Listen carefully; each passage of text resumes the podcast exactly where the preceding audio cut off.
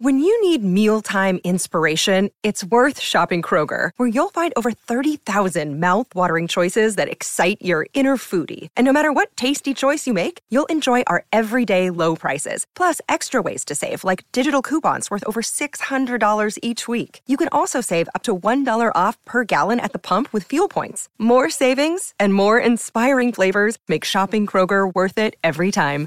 Kroger, fresh for everyone. Fuel restrictions apply. This episode is supported by FX's Clipped, the scandalous story of the 2014 Clippers owner's racist remarks captured on tape and heard around the world. The series charts the tape's impact on a dysfunctional basketball organization striving to win against their reputation as the most cursed team in the league. Starring Laurence Fishburne, Jacki Weaver, Cleopatra Coleman, and Ed O'Neill. FX's Clipped, streaming June 4th, only on Hulu.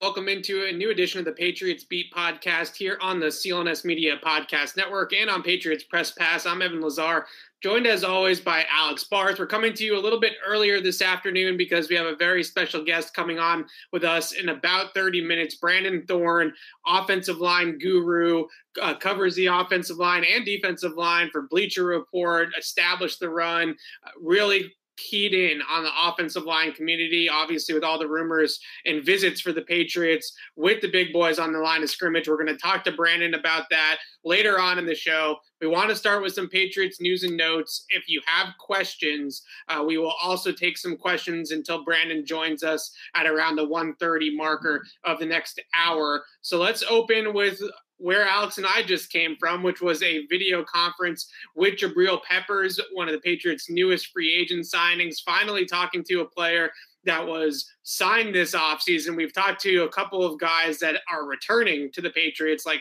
Matthew Slater and James White, but this was the first time that we had a new addition to the team. What were your initial impressions of some of the tidbits about Joe Judge or his role in the defense, potentially returning punts. Uh, Jabril Peppers did share some information with us today. I'm not saying he gave away the state secrets, but there were some interesting notes from what he had to say.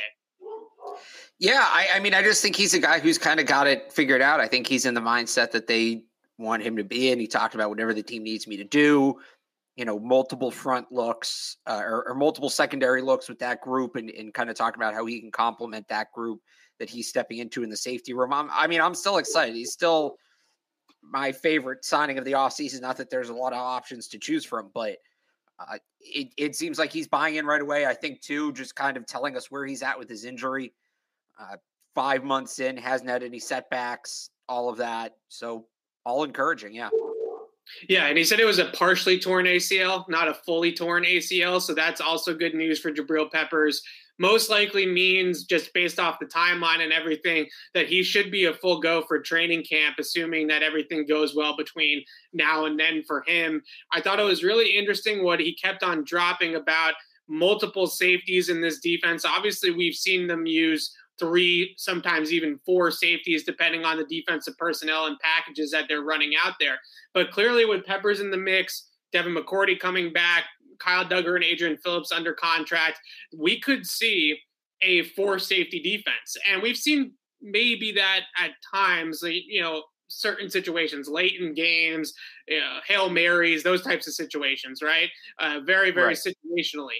But in terms of that being a more regular version of this defense, I do think it's possible. I, I do think that we're going to see a lot more zone looks uh, coming up next season with all these safeties being interchangeable parts.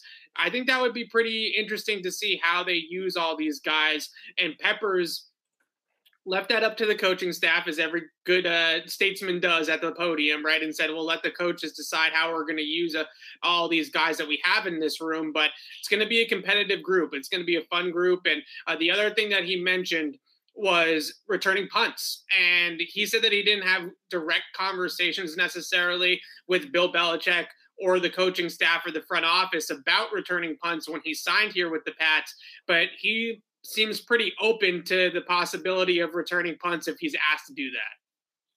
Yeah, which I obviously is a need after Gunnar Olszewski leave left, and we we've highlighted a number of players right throughout our yeah mock drafts of you know potential kick returners, punt returners, Marcus Jones, Trestan Ebner.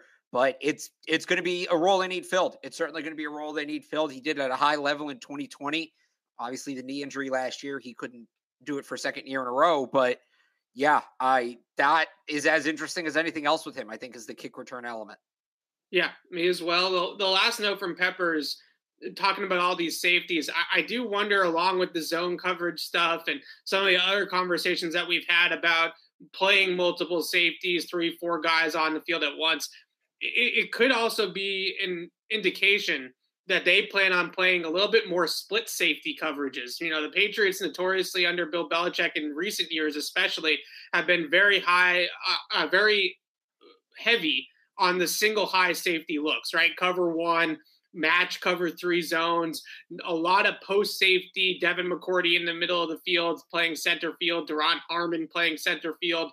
We could see, and I think the Patriots over the last couple of years have implemented more cover two. Maybe they call it quarters. Looks like cover two to me on tape, and have implemented some more split safety zone over the last couple of years to deal with some of these spread offenses that we see in the division. They played a lot of split safety against teams like Buffalo, for instance, over the last couple of years. So maybe having some more flexibility where Peppers allows you to play him in the box. Kyle Dugger maybe plays deep. Adrian Phillips maybe plays deep next to Devin McCourty, and they can go with that two deep safety look a little bit more often, especially against Miami, for example, when you have two guys like uh, Tyreek Hill and uh, Jaylen Waddle that can get up the field like that, you might want two safeties over the top of those guys instead of just one in the middle of the field. So a lot of interesting uh, things to monitor as we move forward here. Yeah, go ahead. Just just I would add the other thing I think it does, and, and I've been thinking a lot about this, and I see some people in the chat talking about,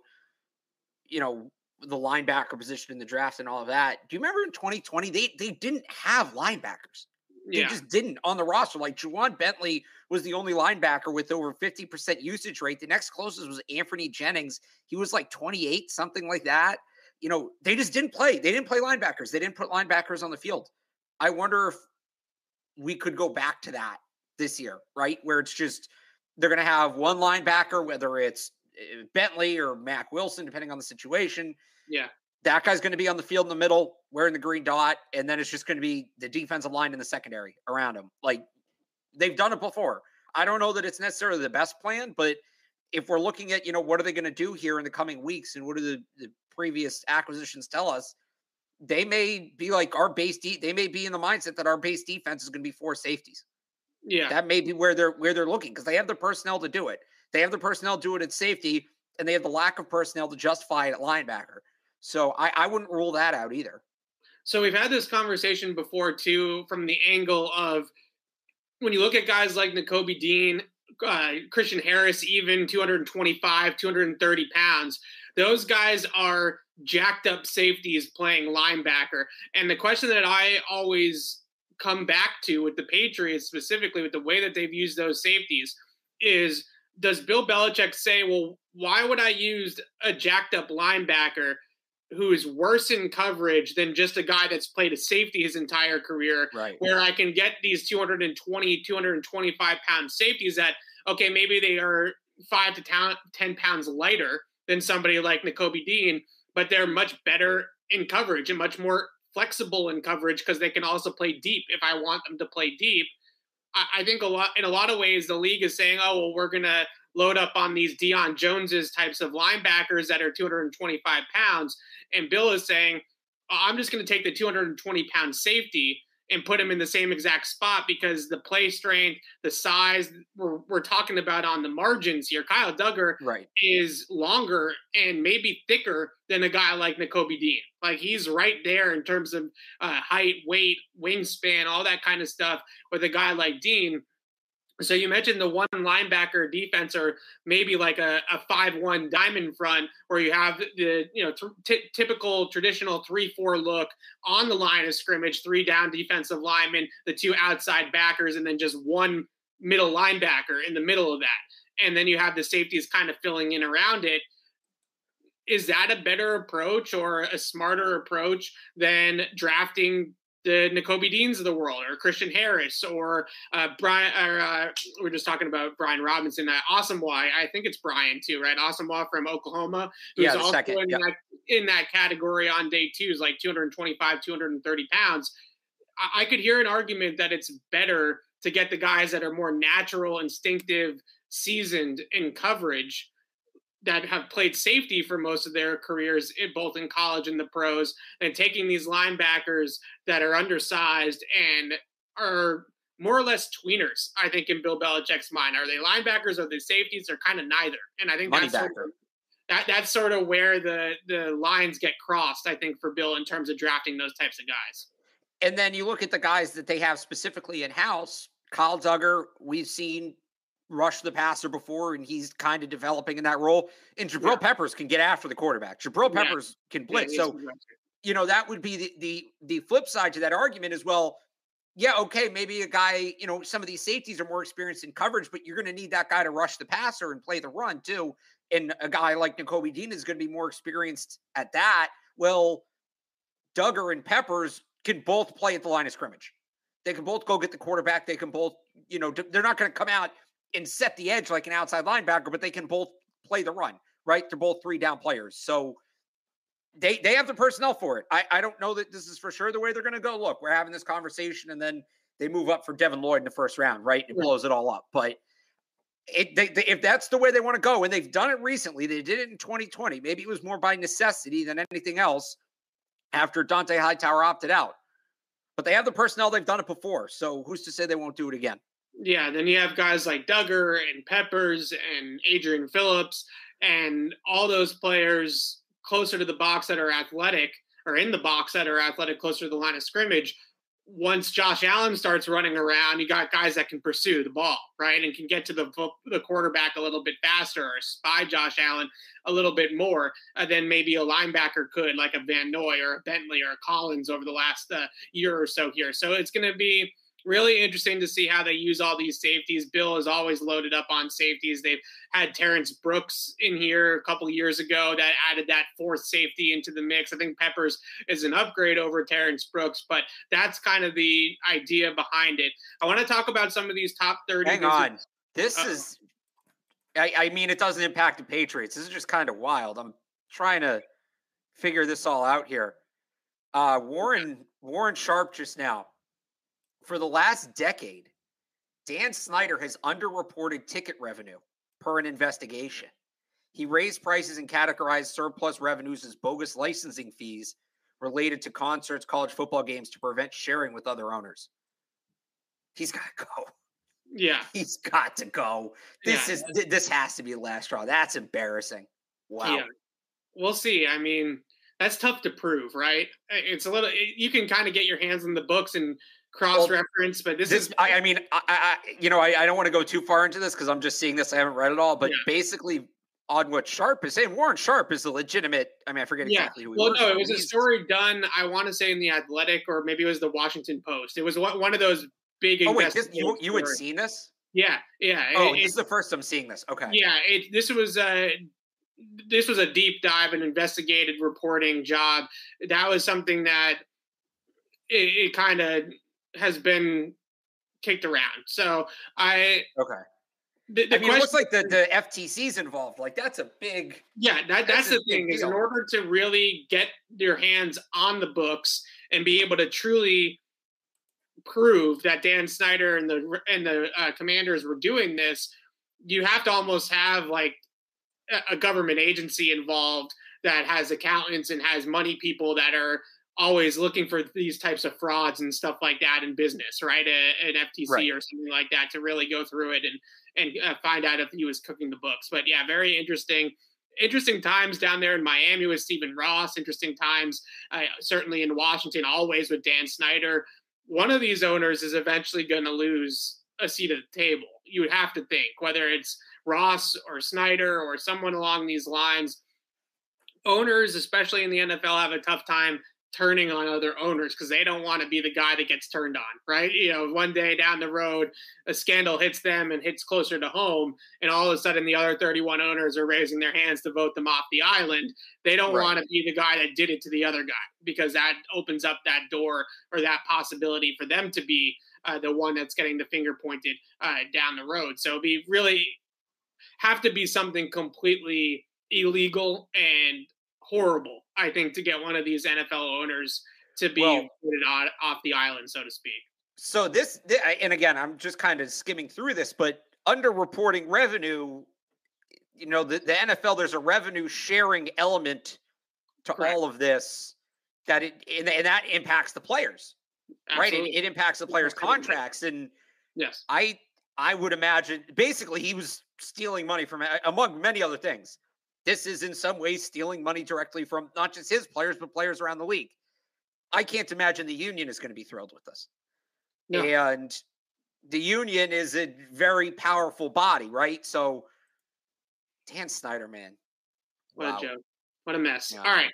Let's talk about some top 30 visits here yeah. for the Patriots maybe the biggest one that we've heard so far. We have heard about the offensive lineman. We'll get to that in a bit here. We have heard about some corners, Trent McDuffie, Andrew Booth Jr. coming to top uh, for top 30 visits with the Patriots. But probably the one that would make the Patriots nation the happiest is John Metchie from Alabama, reportedly coming to Foxborough for an in-person top 30 visit. Now, a lot of the times these visits one of the biggest things that go into how they decide who to bring in for a top 30 visit is medicals. So guys that have had prior injuries like john metchie with the acl it's obviously smart for the team to bring that player in and check in with where he is in his own in his rehab with his acl and where he is in his recovery potentially even get your own team doctors to get hands on the knee and figure out where the knee is at and see if there's any long term damage or potential long term damage. So, for many reasons, this could all just be doing due diligence from a medical perspective.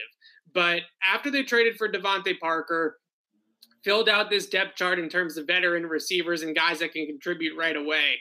We talked about it right away when they traded for Parker, but again, now that they have Metchie in, it makes even more sense, I think, to draft a guy like John Metchie, who might have a little bit of a slower burn getting going because of the injury, but you're looking at this as a long term pairing with Mac Jones, hopefully for the next five to 10 years, or at least four to eight years, if you want to take the rookie contract and then a second contract on top of that, as a go to pairing in the Patriots offense. Great chemistry at Alabama, over 900 yards, eight TDs in that 2020 season with Mac Jones.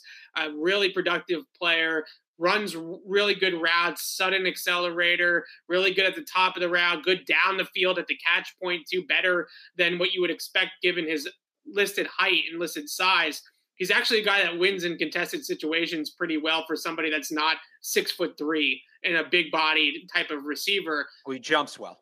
Jumps well, yeah what are your in, impressions of this visit? Do you think that we shouldn't look in too much into it just because of the medical situation, or uh, do you think that this is legitimate interest by the Patriots?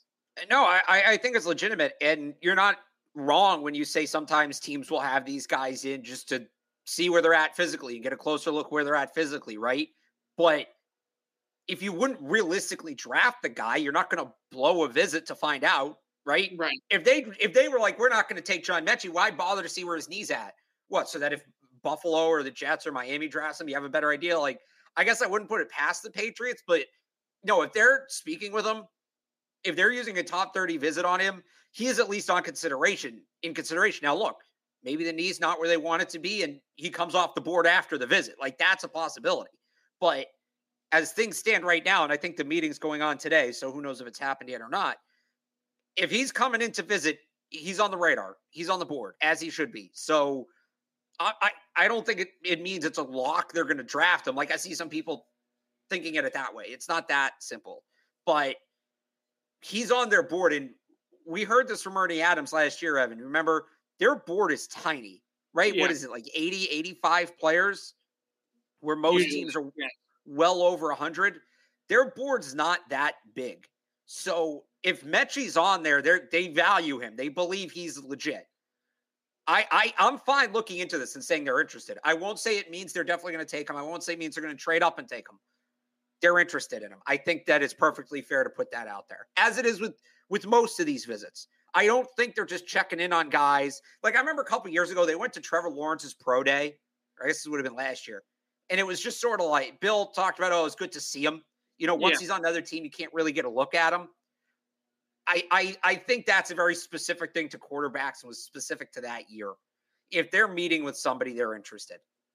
So another angle, not to go down this whole road with quarterback pro days with Trevor Lawrence, is if you consider him as the top guy in the draft, when you go and watch a guy right. like Trevor Lawrence throw in person, you can then compare how he throws in person to Trey Lance, to Justin Fields, and to eventually to Mac Jones, right? So it's about right kind of calibrating your eyes for sure. where where's the best guy at so that we can understand where everybody else slots in after that. So I think that's a big part about going right. to quarterbacks pro days. But you're not gonna you're not gonna do that on top 30 visit. Players actually are mm. not allowed to work out at top 30 visits. They can take like right. written tests, they can have medical workups, they can't do on field work. You can you can ask a player to come for a workout. That may happen, right?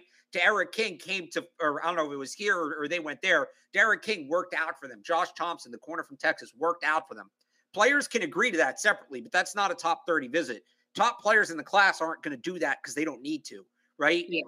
Not working out. They're not re they're not resetting their eyes or anything. I think this is purely no. is his knee in a good enough spot where we can keep him on our board where we have him? Should we move him up the board? Is he ahead of where we thought he would be? Do we need to move him down the board? Is he not where we thought he would be?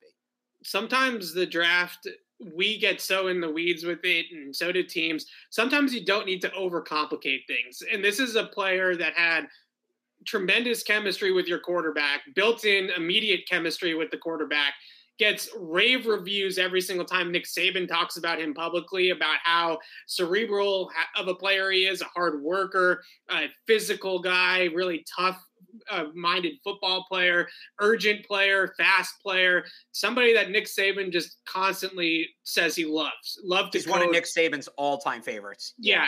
yeah. So you have your your buddy Nick Saban telling you that the kid's great. You have the quarterback telling you the kid's great. Not to mention that they don't necessarily need to do things to make Mac Jones happy, but it wouldn't be the worst thing in the world to not, yeah. to make Mac Jones happy. And you put all these pieces together, and we we talk about so many other wide receiver prospects. I see in the chat people talking about like Skyy Moore and uh, people like you know in the first round, Jameson Williams, Chris Olave, Treylon Burks. We'll go down the line. I always just continue to keep coming back to Metchie because why make it more complicated than it needs to be? Why try to take a guy that it might be a very good prospect in its own right, but somebody that eh, has to come along, implement himself into the system, uh, familiarize himself with Mac Jones when you just have Metchie, who is really tailor made uh, to play in this offense. It just feels like one of those situations where let's do the obvious. You know, and we've talked about it a lot that the Patriots sometimes uh, surprise us and actually do the obvious. Like Mac Jones right. last year was an obvious. Well, that's Metchie feels like the same kind of category to me. It felt like for a couple years the Patriots kept trying to get really cute with the draft, right? Yeah. And do you know what? Uh, do you know what Occam's razor is? Uh, we're getting yeah, really philosophical here. Occam's yeah. razor is a philosophical term. It basically means more, or a it's a philosophy, it's a theory. I don't know exactly what it's qualified as, but Occam's razor is basically the concept that more often than not, the most obvious answer is, or the simplest answer is the right answer, right? Right. You know, if you're cold, is it because, you know, let's say you walk outside and you're cold. Oh no, am I getting sick, right? Maybe it's just cold out, right? It's yeah. that kind of thing. I thought last year the Patriots really took that approach to the draft. They needed a quarterback. They took the best quarterback on the board. They struggled up front the year before. They got arguably the best defensive lineman in the draft, right? Um, it kind of went that way. And then later in the draft, they got a little more, they started to reach a little bit more, whatever. But John Metchie is the Occam's razor pick this year. He's the obvious pick. He's the easy pick. He's the simplest pick. There's no need to overthink it as long as his knee is, is in the shape that it's reported it's in, right? Where he's flying through his rehab and all of that, which we don't know. Look, maybe he took a step back since the last time we heard, and that changes all this. And that's why it's such a weird thing with him. but it just it it's obvious. It's somebody in the chat. Is 54 too early for Metchie? If they feel like he can play by October, right? I don't know. I that that might be okay. Like I think he's a good enough fit that even if it's objectively too early, and Evan, this was the argument we had last year about Mac, right? Like early on. Well, yeah, I like Mac, and I don't mean to keep bringing this up and picking on you, but yeah, I like Mac Jones. I just I, I I don't know that the 15th pick is where you take Mac Jones. I think maybe you can get him in the second round. Nobody cares once he's picked, right? Yeah. The, the the example I use is the Seahawks took Russell Wilson in the third round. It was considered a reach at the time. You don't hear about that anymore because Russell Wilson went on to become one of the best quarterbacks in the league.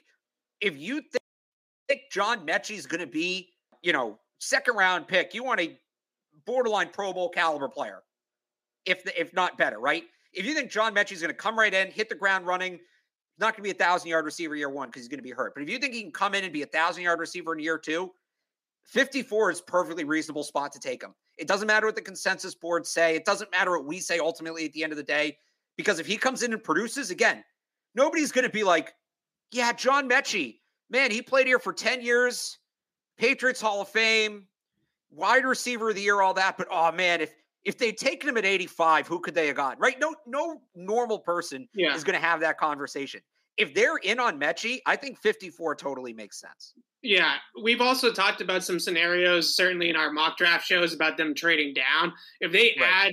add another day two pick, like if they have four picks in the top 100, right. I don't know how one of those doesn't come out being John Metchie, right? I understand right. That if you have three picks in the top 100, you need a, probably a corner, a defensive playmaker in the front seven there. You need an offensive lineman or two. I could understand them going in different directions to fill more immediate needs potentially on their roster. But if they have four picks, which basically makes one of those picks more or less a little bit of a luxury pick, right? It's kind of an extra added bonus. Right. That really opens up that door for John Metchie. We're all on board with it. I don't see how anybody couldn't be on board with uh, the Patriots adding uh, John Metchie here uh, in the draft next weekend or two weekends from now, I should say. It's good. Again, it's the obvious pick. Don't overthink it uh, bring the guy in. I've also heard that his ACL rehab is going really well, and he's ahead of schedule or on schedule at least. The both Alabama guys are putting down pretty aggressive timelines for their returns. They want to be back by training camp. I don't know if the Patriots even need him to be back by training camp. Right, that's the biggest thing. Is you when you have Parker, right. Agholor, Myers, and Bourne already ready to go on the roster. Why do you have to then rush John Metchie back? we'll see what well, happens, but this just feels too obvious not to happen. Yeah, it's it's a that's kind of a double edged sword though, because if Metchie's like the Patriots aren't the only team meeting with Metchie, the Bills are, the uh, Jaguars are. There's a couple teams, right? Yeah. If Metchie's going to be ready for training camp, he's not going to be there at 85. He might not be there at 54. If John Metchie doesn't tear his ACL, he's going in the first round. Like I put him ahead of I'm trying to think of the guys who are projected to go at the end of the first round right now. Like I'd put him ahead of Dotson. I'd put him ahead of Skyy Moore. I'd put him ahead of Christian Watson. Personally, I'd put him ahead of Treylon Burks. Right? Like I, if if in if terms John of their, their, fit and what they need and what works here, yes. I, I don't think in terms well, of raw talent he's ahead of Burks, but yeah. So so the Packers have those picks at 22 and 28, right? Yeah.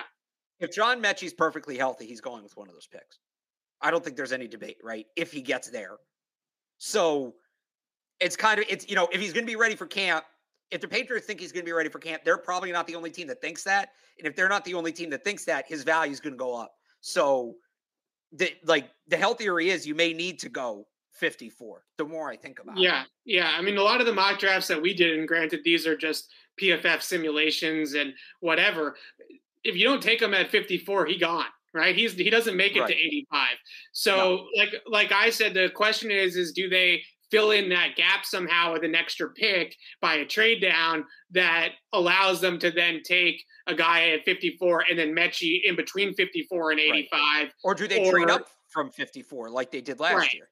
Right. I mean, there's a lot of different scenarios here that we could get into, and uh, it'll be interesting to see. But the point is, is that the Patriots hosted John Metchie, or hosting, I think, as we speak, uh, John Metchie on a top 30 visit. That's uh, obviously an indication for many other reasons. On top of that, Mac Jones, Nick Saban, uh, the Patriots are heavily interested in the Alabama wide receiver. Uh, really quickly before we get Brandon on, I wanted to just mention that James Cook, the running back from Georgia, is also potent, uh, reportedly on a top 30 visit with the Patriots as well. We have talked about running back being what we call secondary needs here on the show, right? Not a primary day right. one need, Luxury but somebody need. that they could get in the fourth round or maybe later to either look at Damien Harris's second contract with the team and whether or not he's going to be here beyond this season. James White's future with the team, obviously, that receiving back, third down back role. James Cook, not as dynamic of a ball carrier as a as a in between the tackles runner as his brother, uh, obviously Dalvin uh, for the Minnesota Vikings, but a very well-rounded player that can catch the football out of the backfield or even line up detached from the formation out wide and run routes almost like a, from a receiver alignment away from uh, the backfield as well. Very versatile player that can do just about everything on a football field. Yeah, the skill set reminds me of Rex Burkhead. I think his upside's obviously higher than that, but right. the kind of player that that comes in here and succeeds. I mean, they they love those kind of guys. Cook, eh, he's projected right now to go end of day two, early day three. They have that 127th pick. It feels like that that might be a fall for Cook. If he's there, I think that would make a ton of sense. That's right around where they took Rhamondre last year. I think Rhamondre was their first. Yeah, he, he was, was their first pick on day yeah. three. He was their first pick. On, so, I, you know, I could see it. I like Cook. I've liked Cook throughout this process. Um, we'll see. It. You know, would they reach for him? Because if they're not taking him at 127, pending a trade down, they have to take him at 85 if you're going to take a running back that high, I think Brian Robinson is a better version of everything that James Cook is. So if you're, or even if you trade, you pick up a pick in the 90s, right? That's what we've done in our mocks. We keep taking picks and then we keep adding a pick like 91, 93. I take Cook there. I think that's a perfectly fine pick. But if they're both on the board, I take Brian Robinson, and Brian Robinson's probably still going to be on the board at that point, right? So that's like I I I we know I want them to add a running back. Everybody knows I want them to add a running back. I'd be fine with either. Um, I just think it's interesting that they're meeting with Cook, and I'd I'd be curious why we don't know that they prefer Cook to Robinson, to be honest, but just if they do, why that is.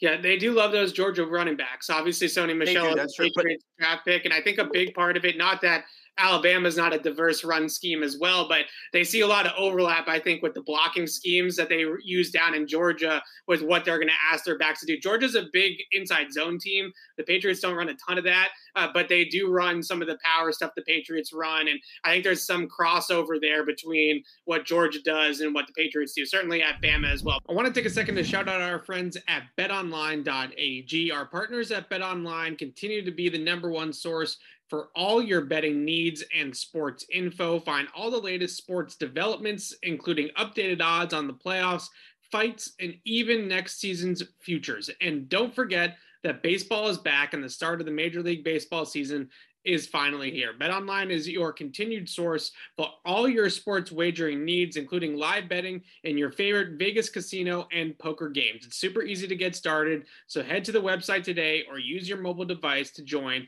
and use our promo code CLNS50 to receive your 50% welcome bonus on your first deposit. Bet online where the game starts. But our guest is on the line here. We're going to pull him up right now. And uh, that is Brandon Thorn from everywhere. Bleacher Report, Establish the Run, uh, Joe Moore Award uh, panelist as well. Uh, Brandon, thank you so much for joining us. And we're really excited to get into this with you. Absolutely, guys. Thank you for having me. No problem. So we were just talking about 30, uh, top 30 visits. There we go. Uh, for the Patriots, uh, some other positions, John Metchie, uh, James Cook from Georgia, we're just mentioning.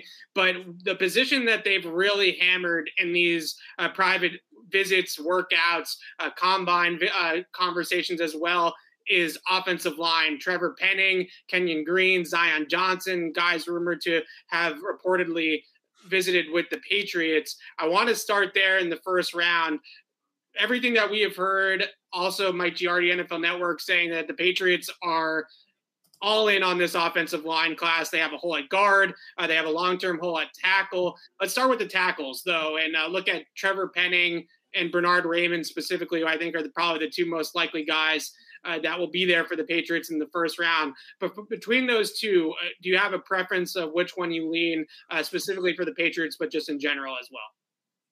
Oh yeah, I mean it's a good question. I see those guys kind of like I guess in almost like tier three of the tackle class. I guess um, you know with Neal and Ekwonu being at the top, Cross kind of in his own tier, you know, and then below him, Penning and Raimann. I throughout the process, to be honest, I've had basically the same grade on both of them, like a fringe first round grade, you know, late second or late first, early second but I, if I had to pick, I kind of prefer Raimann. Um, and the reason for that is really body control and recovery balance, which are two traits that I think translate very well to the NFL level. Um, and he he has those things in spades, as well as athletic ability on the field, like functional athletic ability, which you know is all kind of the same bucket. Um, but yeah, I mean, you know, for those reasons, you know, and the consistency that he shows those things on tape, that's why I lean him. Whereas Penning has more of kind of the prototypical height, weight, arm length, uh, you know, that you look for at tackle. Um, and he's a little bit more powerful than Raimann. So I, you know, I could build a case for him. Uh, they're both very good finishers. Uh, you know, Penning obviously is a little has a little bit more flash and kind of a name in that regard, but Raimann's a very good finisher, very good competitive toughness as well. And the thing about Raimann that I love as well is he's picked up the position so quickly. He's only played 18 games at offensive line in his entire life, and uh, you know he just started playing offensive line in 2020. And uh, for him to pick up, you know, sort of technique and staying attached to blocks and just that body control element as fast as he has, even though he's older, I feel like he's still young in terms of football player wise, and he still has a lot of room to grow. Um, just for the simple fact that he hasn't played that long, and he really got better this past season. If you start watching him against Missouri and LSU, you know some good stuff, some bad stuff, but then you watch him later on as the year progressed, and he got progressively better. So there's just a lot to like about Bernhard Raimann. He could even potentially play guard, and I, have heard that several teams see him as a guard. Um, and I think that's probably because of the arm length thing and playing with the short corner, um, which I like to kind of say a tackle, kind of getting losing a little too quickly around the edge. Um, so that that's fine with me. I, I, just want him on my offensive line, and I could find a spot for him. I think Penning could probably play guard as well, but yeah, I mean it's a toss up. It's a flavor thing, whatever you like. But I would probably lean Raimann if I had to pick. Is Penning's aggression helping him or hurting him ultimately? Because I feel like different people say different things. Um, I, I lean towards helping him. I mean, you know, really, when it comes down to it, you want to be able to have to reel a guy in than to push him forward. Uh, I think it's a, a, little bit easier to do that. Um, so, you know, me and just kind of my preferences, my biases, if you want to say that, um, and I think a lot of just kind of general offensive line guys, quote unquote. I mean, they want that, you know, that that dog, you know, that that uh, that guy who's really going to get after guys and and be a tone setter. And if you have to reel that back, that's a good problem to have. Uh, and that's kind of how I feel about Penning. I mean, yeah, I, you want that. You want that kind of mentality. Um, but yeah, he is going to have to learn how to temper it a little bit. But yeah, I mean it's a fine line. You know, you you I think of the the ultimate example of this is Ryan Jensen. Uh, yeah, I mean sometimes he's going to cross the line, but man, you you love having that guy on your team. Um, and I think Penning has that element to him. So yeah, he, he you know there's a little nuance that he's going to have to pick up there, but man, you you definitely want what he brings in terms of his mentality, uh, in my opinion. I think that there's also, and this is just me talking, I feel like there's maybe a little bit of I played at Northern Iowa and I, I need to I need to be even better than let's say a guy I played at Georgia, right? Like I need to show that I am physically dominant over these guys because some of these teams, if you're going to draft a guy in the first round from a smaller school, want to see him absolutely dominate the level of competition, not just sure. win his block, but absolutely you know ruin a guy's day, which I think is sort of what Penning's mindset was last year. Just watching that tape against North Dakota State, I mean, you can put, pile what nine, ten reps of him finishing a guy into the ground and giving him a little extra. And I think he wanted to say, hey, this is probably one of the best rosters I'm going to play all year long, and I'm out here throwing guys around like they're rag dolls. And I, I think that that was part of the message that he had for NFL teams. I know down at the Senior Bowl, people were a little bit wary of the fact that he was throwing guys near the quarterback, which obviously mm-hmm. is not necessarily the best. But I'm I'm with you 100 percent that I would rather reel it back in than have to get more physicality out of a guy. You mentioned Raimann's movement skills. I was watching him the other day against D'Angelo Malone, who's probably going to be an early day three guy. He had one rep where he lost pretty quickly around the edge, like you mentioned, but for the most part, it was really, really good tape from Raimann, and he kind of shut uh, Malone down for most of that game. His mm-hmm. burst out of his stance, or just his ability to to get out of his stance and move side to side, would you say that that is probably his, his standout trait if you had to grade in terms of athletic ability and range, or would you say it's something else? Um, yeah, I mean, just kind of what I was saying in the beginning is the body control, athletic ability, weight distribution, all those kind of things. He's consistently balanced with a strong base, and he could redirect very quickly and and cut off, you know, inside counters very well. Um, and yeah, he's he's a very sticky, you know, kind of blocker, you know, and the the ability to to stick, sustain, steer blocks like he does in the pass and run game man, that that's really encouraging to see from anybody, let alone somebody who's as new to the position as he is. Um, and I think when you look at Penning, he he's more of kind of like a blunt force kind of guy, whereas he he doesn't stick to blocks, you know, leverage blocks as well as Raimann does. He he has more refinement needed, I think, to his technique than Raimann. Um, and he, you know, especially in pass protection, you know, I think Penning plays a little high. He gets beat inside. He, he, actually doesn't anchor as well as you would think for somebody being as big as he is. Um, and you saw that at the Senior Bowl. You saw it on tape. I mean, it's the same thing. He's the same same player, you know. So even though the Senior Bowl had some of that flash, I thought he was okay there. Um, and it wasn't because he was throwing guys in the quarterback. Yeah, you don't want to see that. But for me, there's other reps that didn't make it on social media necessarily. I posted a couple of them, but uh, where he's just his technique, his hands, his strike timing, his pad level, and stuff like that, and pass protection. That's a, that's a concern for me. Uh, so I don't think I think Raimann has some concerns as well, but they're different. You know, it's mainly playing with that, you know, giving up that short corner too much. Um, so they lose differently. They have some different concerns. I just like Raimann's ability to leverage blocks, and I think that that is going to translate pretty well uh, to the pro game whereas Penning, I think, needs a little bit more work. Let me ask if we can move on to day two. Evan, you good with that? Yeah, that's where I was going. Go ahead. Uh, one of the hardest linemen to read in this draft is Daniel Faalele. So what's your what, what's your like just what's your read on him overall? It just he's 380, so you think he's going to be this big dominant physical force, but he hasn't necessarily shown that, at least not consistently. So I mean, Faalele, I I have like a I'm looking at my grading scale right now, pretty much like a mid to late second round grade. Um, so that's you know more more like late second, you know, early third kind of round range.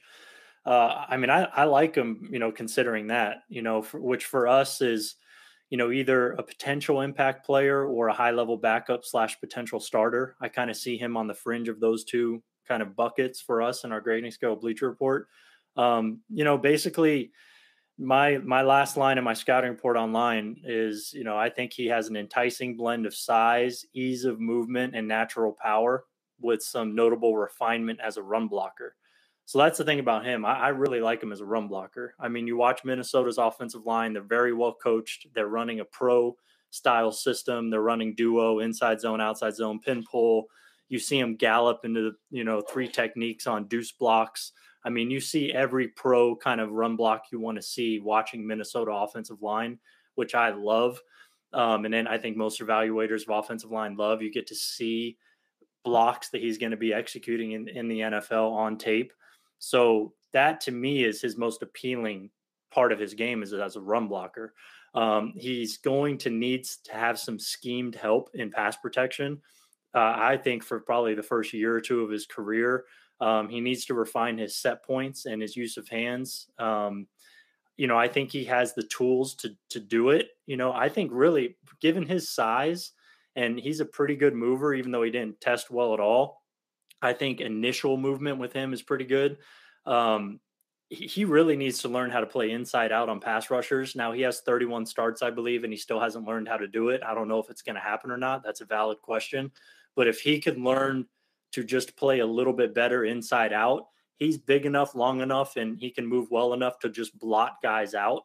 Um, you know, you see a guy like uh, Orlando Brown, uh, Jordan Mailata. You know, there's some 350 plus pound guys who aren't like the greatest movers Mailata is a little bit better than Orlando Brown, but you know, you you get my point. Eh, but I think the reason why they're so effective largely is because they know how to stay inside out on pass rushers. They elongate that track to the quarterback, and if you could do that and just a little bit better, then he becomes more of a viable starter, in my opinion. But that's what's going to have to be corrected. He's probably going to have to go somewhere early like a heavy RPO play action type scheme, maybe a run based system, Shanahan esque type system. Uh, you know, run a lot of wide zone. Um, maybe a multiple run scheme would be ideal, but he's going to need some tight end help, the slide to his side, especially to have that inside guard help.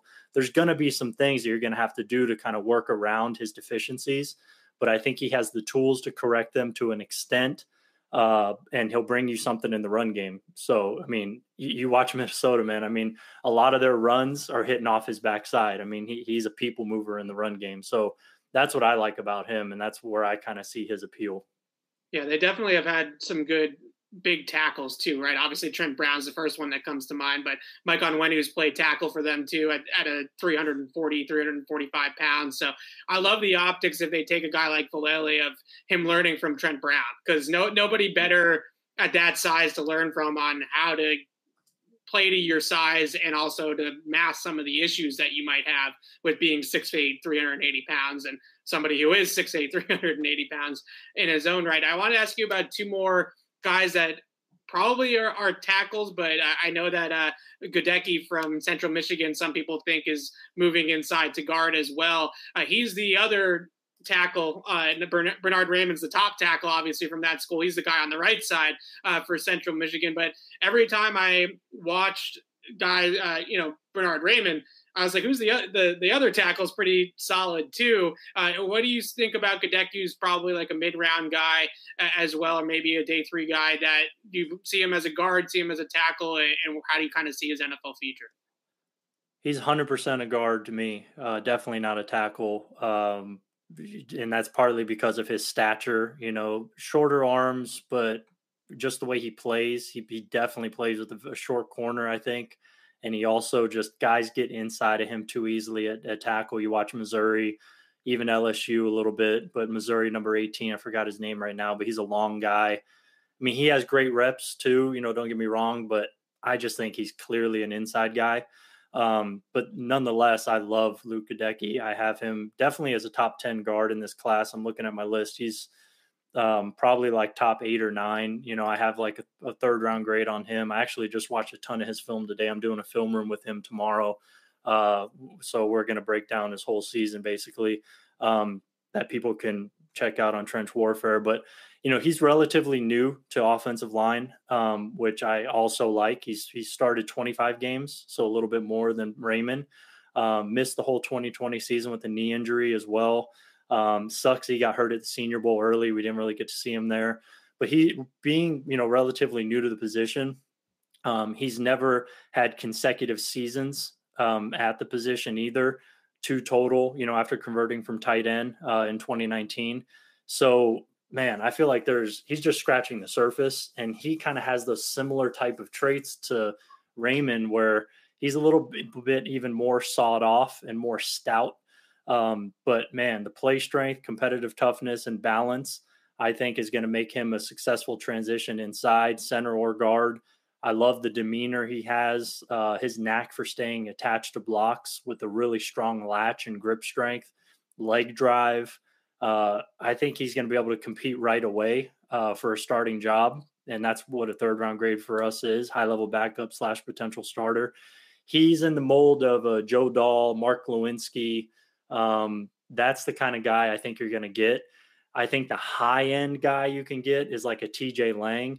I don't know if that's going to happen now. I mean, TJ Lang was an all pro at one point, but I think you're probably safest to make a bet that he's going to be like one of those kind of guys that I mentioned.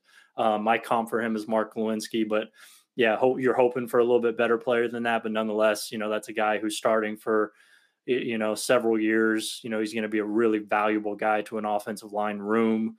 That's how I see Goedeke. I mean, I, I can't wait to talk to him and pick his brain, you know, about his tape and all that. But man, there's a lot to like about him. So I'm a huge fan, and he he screams Patriots to me. So yeah, there's so many guys over the last couple of years since I've been covering the Patriots in the draft that everybody's talking about his teammate, right? And then the Patriots end up drafting the the other guy that, that everybody. Yeah, I can see that. A lot of times they say to us too, well, we did a lot of homework on Raimann, and we were like, oh, the, the other lineman's pretty good too. And we ended up drafting the other guy instead. So I wanted to ask you about him, Alex. Do you have any more tackles before we ask him about guards? Um, well, so I, I have more of a big picture question, Evan. I think you're going to know where I'm going with this. So you mentioned Goedeke may need to play guard at the next level, right? I think you, you said that about uh, Raimann as well in Penning. And I, me and Evan have had this discussion. I'm just curious because you work a lot more regularly with this stuff. I feel like every year around this time, if I pull up a report on any offensive tackle in the draft, somebody says he's probably better at guard right? And I mean, we're even seeing that about Evan Neal. We're seeing it about the guys at the, the real top of the draft.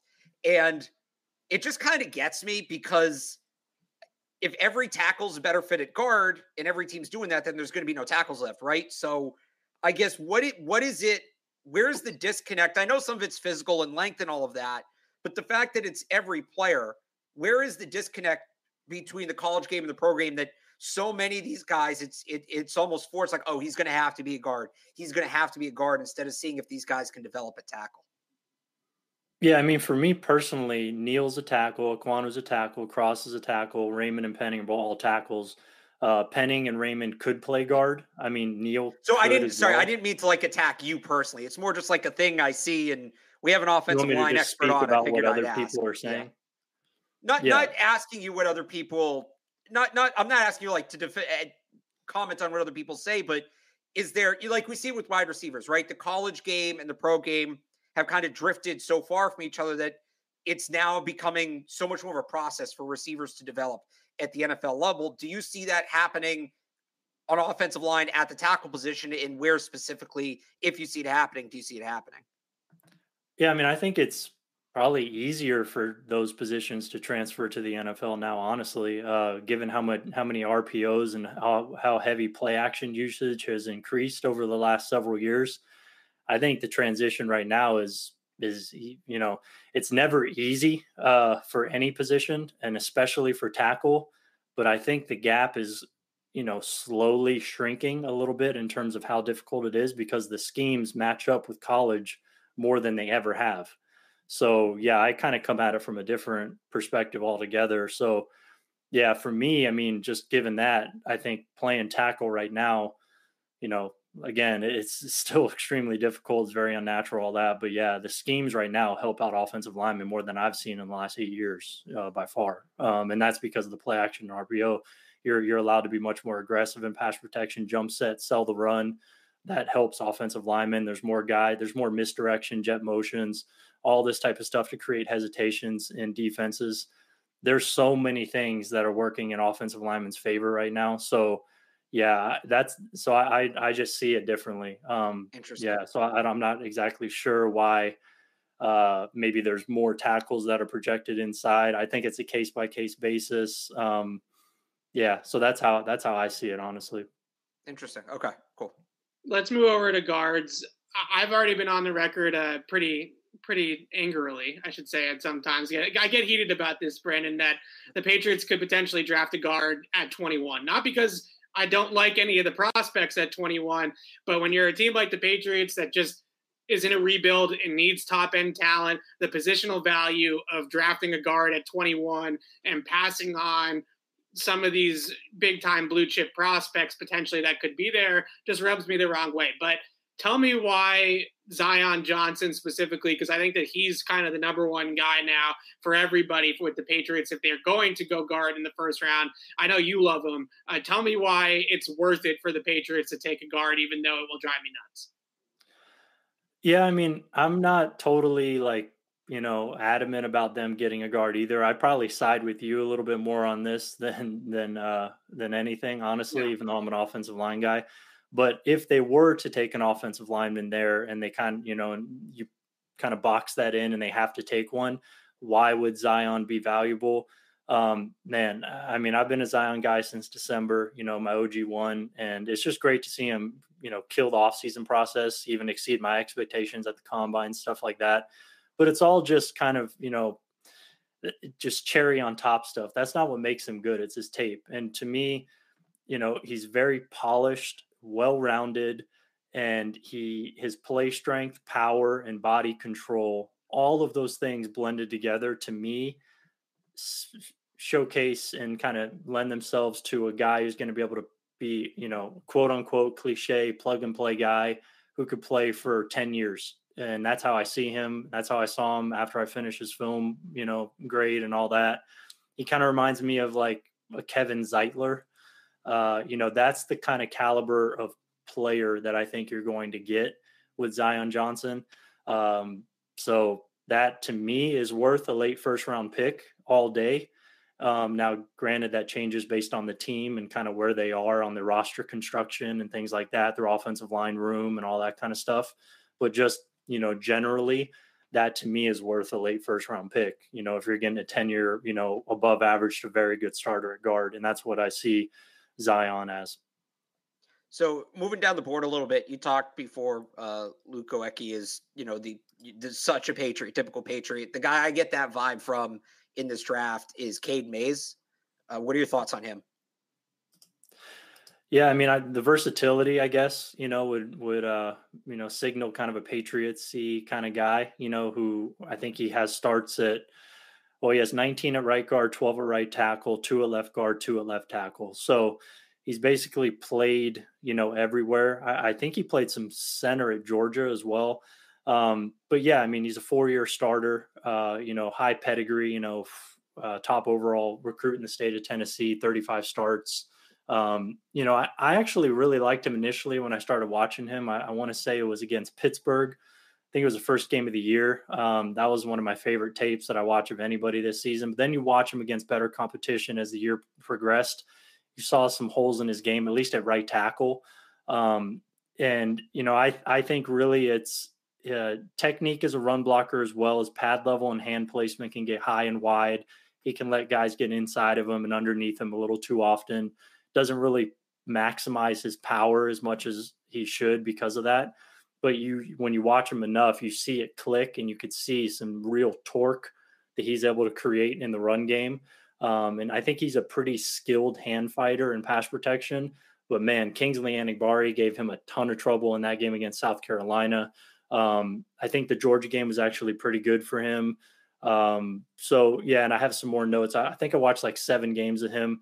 So I got a pretty good feel for him. You know, I see him as a fourth round player. I compared him to a guy named Matt Slauson, which might be a little old school for guys, but he was a guy that I started watching when I uh, first got into offensive line evaluation. And he's a guy who, could play, you know, across the interior basically.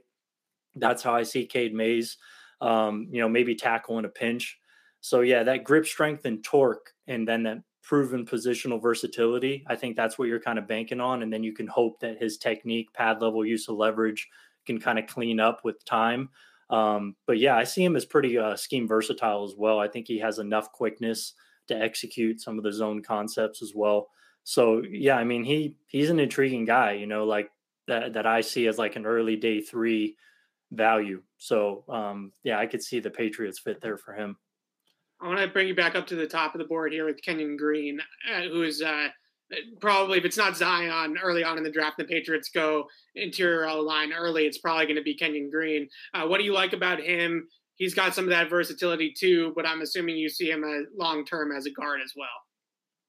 Yeah, I do. I, I do see him as a guard. Um, man, you know, on I think the, the, the main thing with him is he's kind of a wider body than Zion Johnson. Um, physical, rugged playing style with that wide base, and he has good acceleration into contact. So he's creating knockback power at the point of attack. That's that's his bread and butter. Um, he has heavy hands. You know, he can thump and feed defensive tackles over on double teams. I mean, he's a guy who's creating movement at the point of attack, and he's a really good puller as well. Um, that fits into kind of a Patriots mold. He has that kind of clear area of strength to his game that I think the Patriots really favor in their players. You know, they want a guy to have a clearly identifiable way to win that they can kind of tailor to. And I think that Green has that in the run game. Um, so that to me, you know, could signal that fit the things that you know the, the reason why i have him as a second round pick you know second round grade for me um, is because of erratic wide hand placement. Kind of has a bad habit of not always bringing his feet into contact. He can kind of lean and wrestle with guys a little bit and he gets away with it you know in college. Um, you know i think more than he's going to do it in the pro game. So i think he has to clean up his technique a little bit in those specific areas. He doesn't really reset and refit quick enough on blocks so maybe the body control isn't as good as you would like to see. Um, I think he needs to be a little bit more patient in pass protection as well. I think some shifty kind of sub package rushers can give him a little bit of trouble. Um, and I think we saw that on tape a little bit. So those are the things that I think he needs to clean up. But man, he has key and foundational traits to become a long time high quality starting guard in the NFL. Um, you know, just like I said, just needs to clean some, some stuff up. I compared him to Davin Joseph, who is a guy I loved watching with the Bucs back in the day, another old school guy. Uh, but man, that's that's the kind of player I see. You know, most likely probably above average, but man, he has a chance to be really, really good. It's just there's some things there to me that need to be cleaned up more so than a guy like Zion. Yeah, I thought his initial movements out of his stance were actually a little bit quicker than Zion's. Like he, he, was a little bit more explosive out of his stance. But then Zion, I mean, I know the combine's the combine, but he tested through the roof at the combine, and Kenyon Green was a little bit more of an average tester, which was, I was kind of surprised about that. I thought watching the two of them that Kenyon Green moved a little bit better maybe uh, than Zion did, but based off the athletic testing, Zion blew him out of the water. So maybe I my eyes need to. No, I, I agree with you on that. Yeah, I was a little surprised for that as well. So, yeah, I think he plays a little faster than he tested, but he doesn't have the same body control and you know ability to sustain blocks that Zion does in my opinion. I mean, there's some flashes of it. You know, you see the Twitter clips of him sustaining blocks 10, 15 yards downfield. Yeah. Those are great. But when you dig into his tape and you watch 8-9 games like I did, there's plenty of opportunity for improvement there with the wide hand placement that that that type of stuff can get exacerbated real quick as a pro. So the thing that's nice about him is he's 21. There's plenty. There's a long runway for him to improve. If a team wants to draft him over Zion, I totally get it. I, I just prefer the the higher floor guy. That's just me. So, but but you can make a strong case for either one.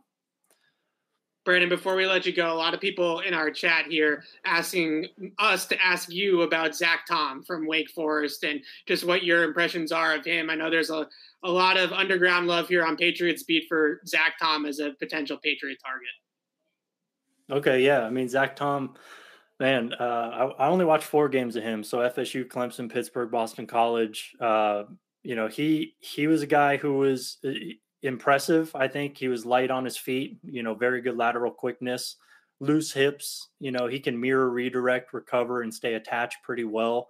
Um, so some of that testing transferred, I think, uh, you know, to the tape. Um, I, I, like some of the things he does in pass protection. He he has pretty good uh, independent hand usage. Actually, he's a little pretty refined. Um, you know, I, I, hated the scheme he played in. To be totally honest, uh, you know, kind of not. I don't want to say air raid, but you know, heavy RPO, pretty much inside zone every time. Um, it's just a very high tempo. Uh, he, he, didn't really have the opportunity to finish blocks. You don't see a diversified, um, you know, in, ter- in terms of his blocking concepts that he was asked to execute, it's very repetitive. Um, so you didn't get to see him do a lot of NFL stuff and really finish blocks.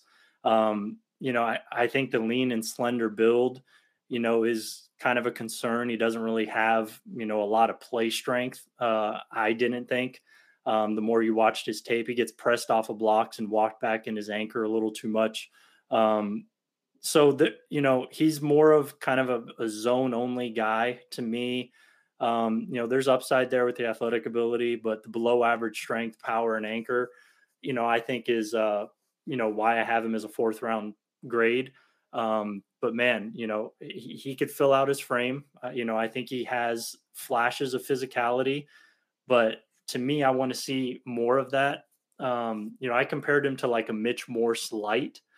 You know, and the thing, the reason why I couldn't go full Mitch Morse comp there is because I didn't see the physicality that Mitch Morse has. And Mitch Morse is actually like a little bit stronger than I think given credit for. So if he can show that he's very physical and actually has some more play strength than maybe the scheme allowed him to show, then he could be a much more valuable player than a you know early day three guy like I have him. Um, so there's there's some uncertainty there, but I see him you know being able to earn a swing backup role, you know right away with starter potential down the road. So that's how I saw him. Um, fun player to watch, but man, it just kind of it's kind of a downer whenever you see a guy in a scheme like that where everything, you know, pass protection, he's seeing five techniques almost every time. Very rarely does he see a wide nine. He's not tested a whole lot. I mean, those kind of things, it's gonna it's gonna be a little bit more of a stark, steep transition for him, you know, going into a pro style system than most. But there's certainly some traits there to work with and some, you know, some technique stuff that's nice. So he he's an intriguing guy, but it's just about where you get a guy like that to me. Buffalo Bills center uh, Mitch Morse is who he's talking about. So Patriots fans, if you watch a lot of Patriots tape, you'll know uh, Mitch Morse from the games against Buffalo, and you can you can kind of see what um, Brandon here sees in, in Zach Tom, who I think we mocked uh, Zach Tom to the Patriots in one of our mock drafts, Alex, and we I think a couple weeks ago. Yeah, la- the last the last one Thursday. Yeah, fourth round maybe somewhere around there. Yeah, it sounds about right yeah, it was uh it was one of our picks. So I'm glad we got to break him down. Brandon, uh, thank you so much for doing this. Obviously, uh, he's extremely knowledgeable. So tell everybody where uh, they can follow you because the Patriots are going to take at least two off. They're definitely taking one. I, I, think that they might actually take two or even more than that. So you're going to want to follow Brandon so that he can give you uh, the insight on these players. Yeah, you can follow me um, at Twitter at Brandon Thorn NFL, and then I have a newsletter on Substack, trenchwarfare.substack.com.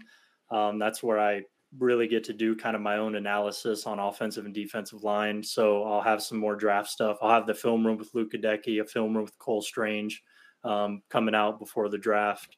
Uh, and then hopefully a couple really cool podcasts with a guy like Duke Manyweather, maybe Dane Brugler, couple other things in the works, you know, where we're going to really dive into the offensive line class. And then Bleacher Report, I'm grading every offensive lineman in the draft for the second year. So I think I'm like 65 guys deep right now, and uh, I still have like five guys to go. So, yeah, I mean, any offensive lineman, I'll, I'll hopefully have a report on him. So, yeah.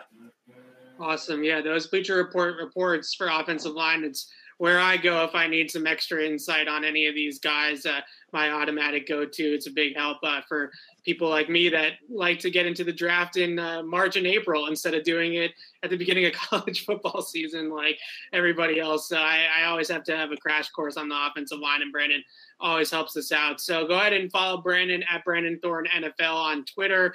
And uh, for us here on Patriots Beat, we will be back on the show on Thursday night Patriots mock draft 4.0 edition live here on Pat Speed and on Patriots Press Pass. I'm sure we will take one of the offensive linemen, uh, even maybe even Zion Johnson, if Alex uh, convinces me to do it uh, in the draft on Thursday night. So uh, one of these guys that we talked to with Brandon, I'm sure will be on our board uh, come uh, mock draft 4.0. So getting down to it now, two weeks to go to the draft, and we're going to continue rolling here on Patriots Beat with those mock drafts next Thursday as well, and then we'll get into the draft uh, the week after that. So, Brandon, thank you so much for coming on. We'll have you on again soon. And until next time, signing off for Alex Barth, I'm Evan Lazar. Thanks for watching, everybody, and we'll see you Thursday.